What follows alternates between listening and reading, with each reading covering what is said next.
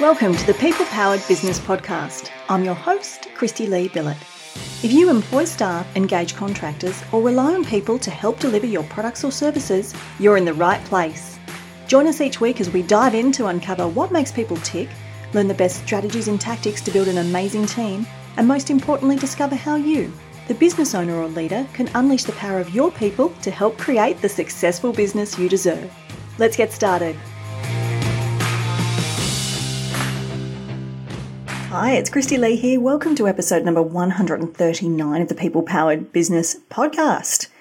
We have hit that time of year again, with the time of year where it's time to chat about what our plans are with our businesses and with our teams over the impending Christmas period. The time this episode's going live, you, you've got a bit of time up your sleeve, but it does tend, uh, I don't know how, to sneak up on us. Now, the Christmas decorations were in the shops early this year, like crazy, crazy early. So it's not like we've had any excuse, but yet we kind of forget every single year to do some planning around what's happening with our team. And I want to share with you today some Christmas close down essentials to help you make the most of this Christmas period, whatever that looks like for your business. Because so often we just run into this period of time where we hit the slippery slope into Christmas. We're just trying to get through it. We're just trying to get stuff done, maybe tidy up some loose ends and have a break.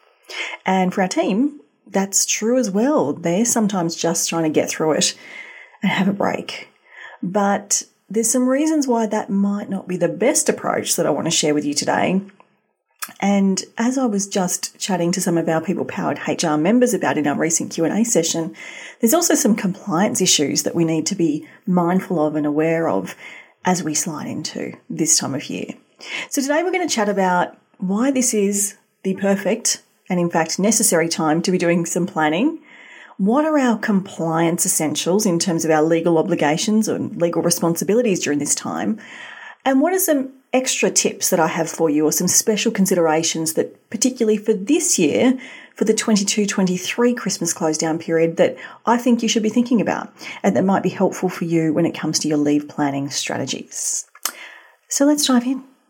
So let's chat about why this is a time for planning. Now, this is counterintuitive. I totally get it. I have this conversation every single year at around this time, and the general response is, no, no, no, no, no. I just want to be getting done the bare minimum. I don't want to be thinking about planning. Are you crazy?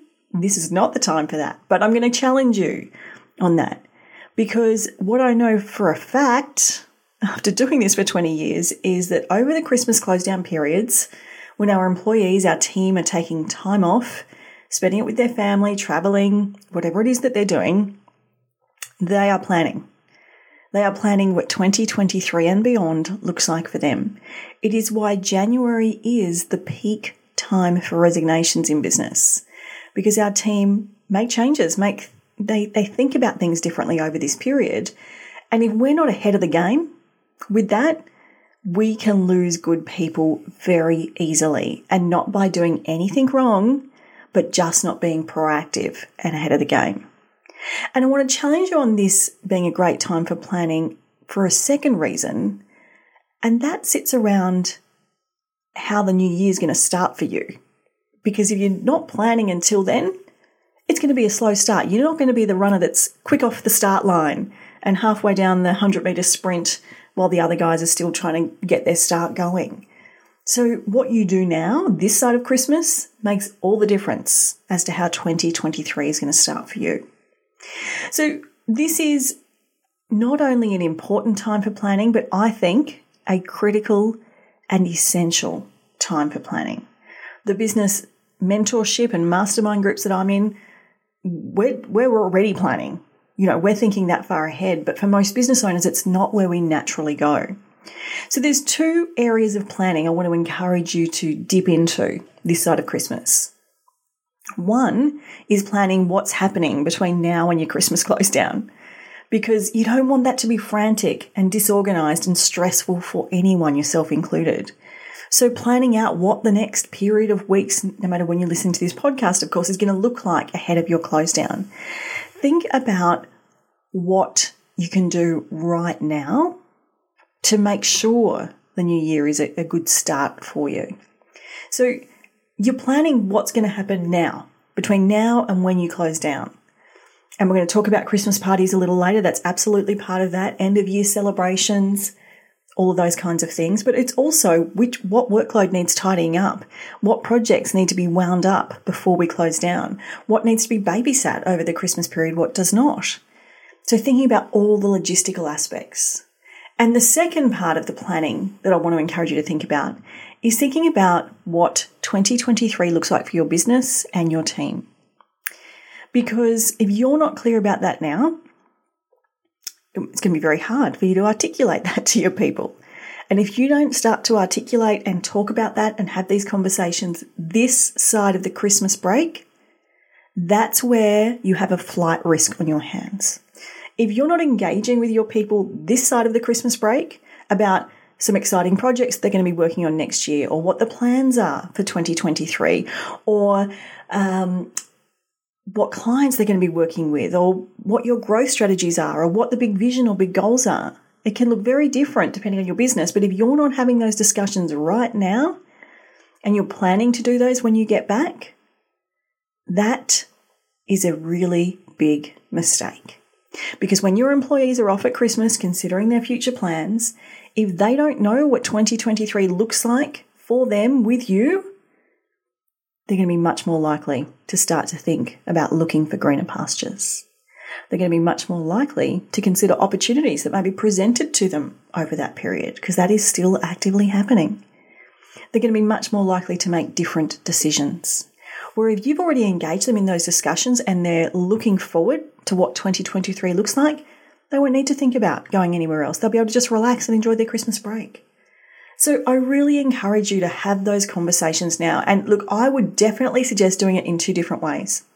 First, I would have a team based communication approach. So I'm working with a business right now who, in the middle of November, is doing a half day team strategy vision planning day where they're going to set out collaboratively as a team what the future holds. And it's a brilliant time to be doing that activity because they want to engage their team right now in what the new year looks like for them.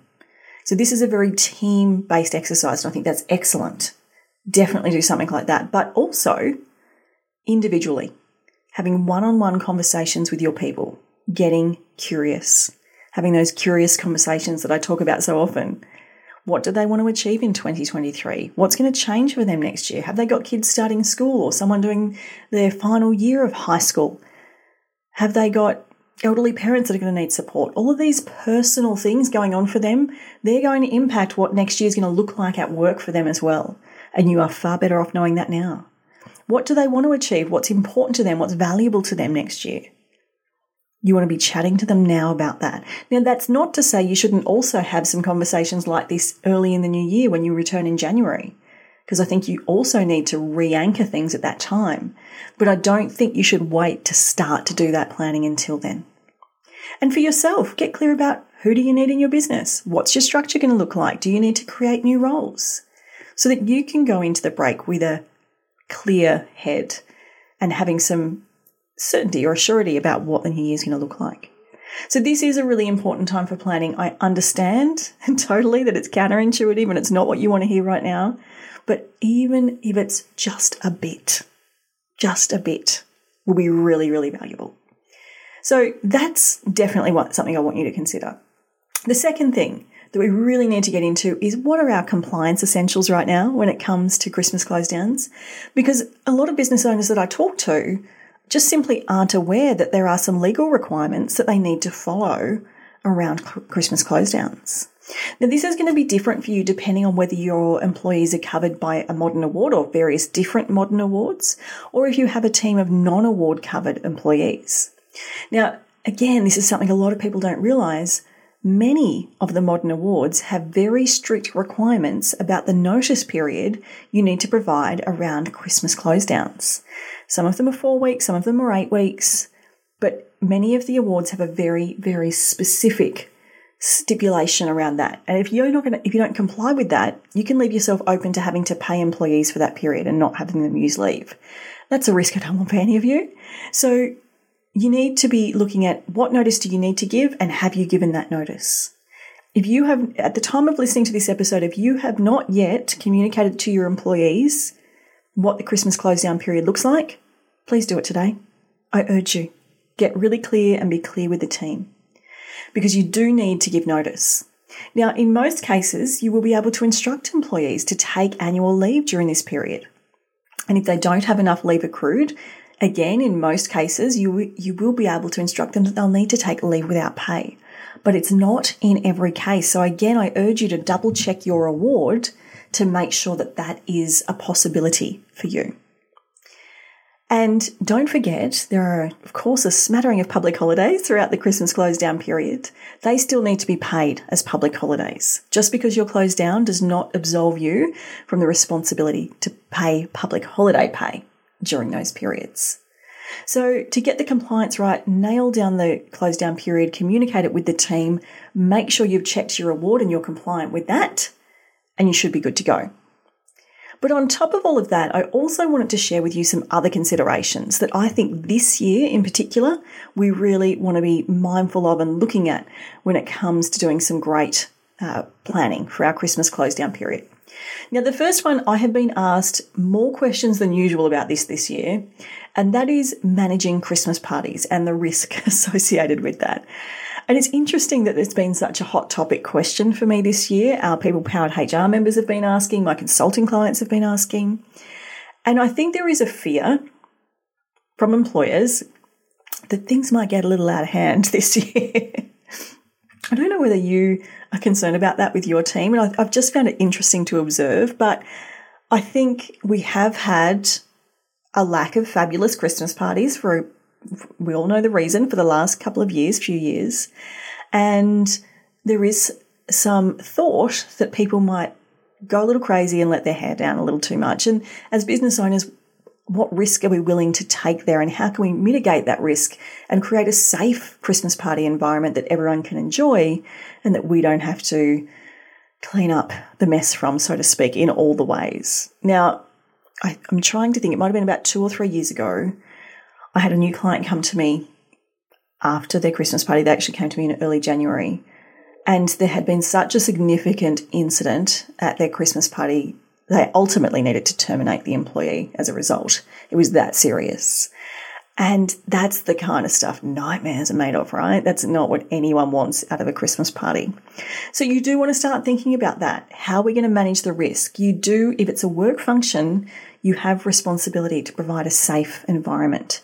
So think about how you're getting people to and from the Christmas party. What are your rules going to be around alcohol consumption if you want to have rules around that? Um, are you going to invite partners? What's included? Who's paying what? Start just all that prep and planning. Definitely consider it. I do think that possibly, given the last few years we've gone through, people may be inclined to let their hair down a little bit more than usual this year. And you know, depending on your business, you might be totally fine with that. And other, you know, some of you may also be not so fine with that, not want to take that risk.